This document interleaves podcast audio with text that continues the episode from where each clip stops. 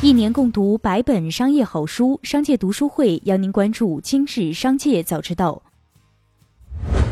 首先邀您关注今日聚焦。五月二十日，贝壳发布公告，公司怀着深切的悲痛宣布，公司创始人兼董事长左晖先生因疾病意外恶化，于二零二一年五月二十日去世。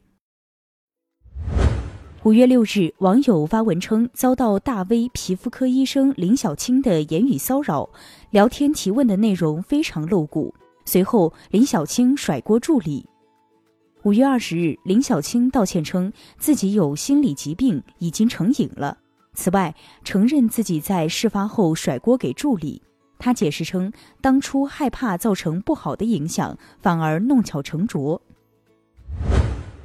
近日，上海、浙江等地开打一针剂新冠疫苗，专家表示，已接种过灭活疫苗一剂次的，建议继续用灭活疫苗完成后续剂次接种。如已完成两剂次灭活疫苗接种，暂不建议用腺病毒疫苗再加强。同时，对于免疫功能受损人群，专家建议优先接种灭活疫苗和重组亚单位疫苗。继续关注企业动态。五月二十日，字节跳动创始人张一鸣发布内部全员信，宣布卸任 CEO 一职。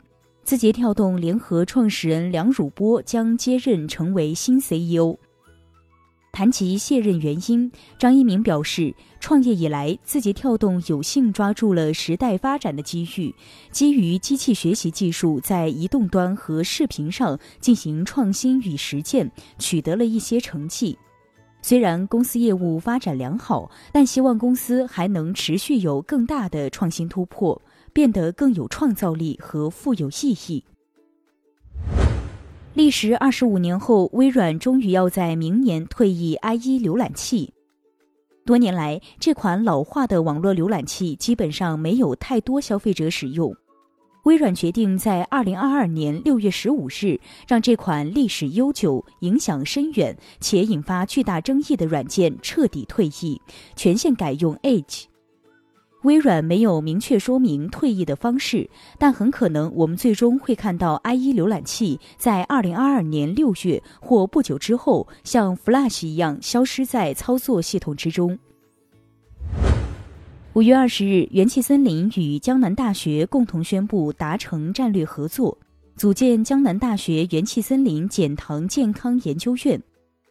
江南大学食品科学与技术国家重点实验室常务副主任吴静教授表示，江南大学和元气森林共同建立减糖健康研究院，可以开发更多低 GI 的功能糖产品，并进行功能评价及产品开发研究，使大众消费者真正能够使用到这些产品。有消息称，长安汽车与华为、宁德时代联手打造的高端新能源品牌将独立发展，独立进行市场化运作，计划独立上市。对此消息，长安汽车方面予以确认，称消息是正确的。目前，更多具体细节还未正式披露。有消息称，云南中烟和博德合作的电子雾化烟小黄鱼即将问世，这是中烟出品的首款电子烟。市场人士表示，如果消息属实，意味着国家队正式上场角逐。数据显示，中国电子烟市场规模从2013年的5.5亿元快速扩大至2020年的83.3亿元。虽然当前中国烟民规模世界排名第一，但电子烟渗透率仅为百分之一左右，较美国百分之三十二的渗透率依然有发展空间。近日，北京锤子数码科技有限公司新增一条被执行人信息，暗号二零二一月零一一二至六三六六号，执行标的一百元，执行法院为广州市黄埔区人民法院。关联案件为广州美亚上图国际旅行社有限公司与生盼网络科技上海有限公司、北京锤子数码科技有限公司等相关服务合同纠纷。接下来将目光转移到产业纵深领域。截至二零二一年二月，九五后、零零后线上社交用户规模近三亿。社交 App 在九五后、零零后中渗透率近九成，他们每天花在社交 App 上的时间超过两小时。对于他们来说，万物皆可社交。疫情驱动了宠物消费市场快速增长。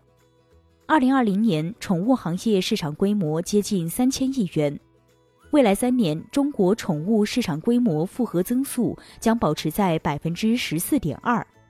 年轻、高学历、高收入的新生代已婚群体正成为养宠的主流群体。九零后宠物主占比百分之三十三，且养猫比例高于养狗比例。超过七成宠物主读过本科，家庭月收入在一点五万元以上的宠物主比例达百分之七十二。一起听听商界声音。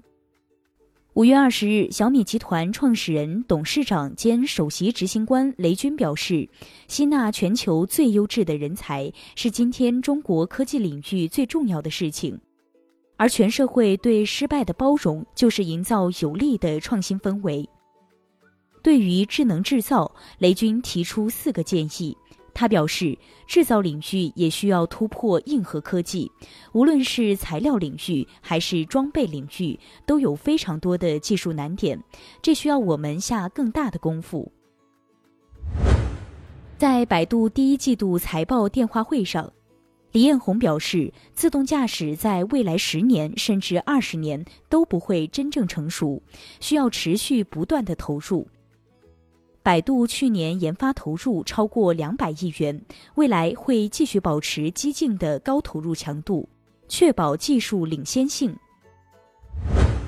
最后，一起关注国际事业。纽约州司法部长称，将对特朗普集团展开刑事调查。纽约州司法部没有说明是什么使调查从民事性质变成刑事性质，也没有说明特朗普本人是否与任何指控有牵连。特朗普对此回应称，有史以来最大的政治迫害还在继续。以前在华盛顿的时候，他们就没能阻止我，现在想让纽约来继续迫害我。国际奥委会主席巴赫和日本首相菅义伟在不同的场合承诺，东京奥运会会如期并安全举行。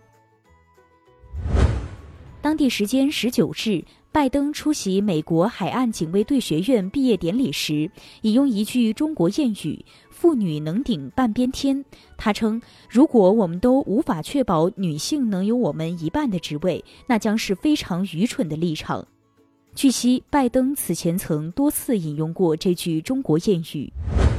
以上就是今天的商界早知道节目。最后，还是要提醒您关注商界读书会，精选百本商业好书，一起养成一个长久读书习惯。加入商界读书会，和我们一起用听的方式见证自己的成长。微信关注“商界食堂”公众号，回复“读书会”就可以了解加入了。期待与您相见。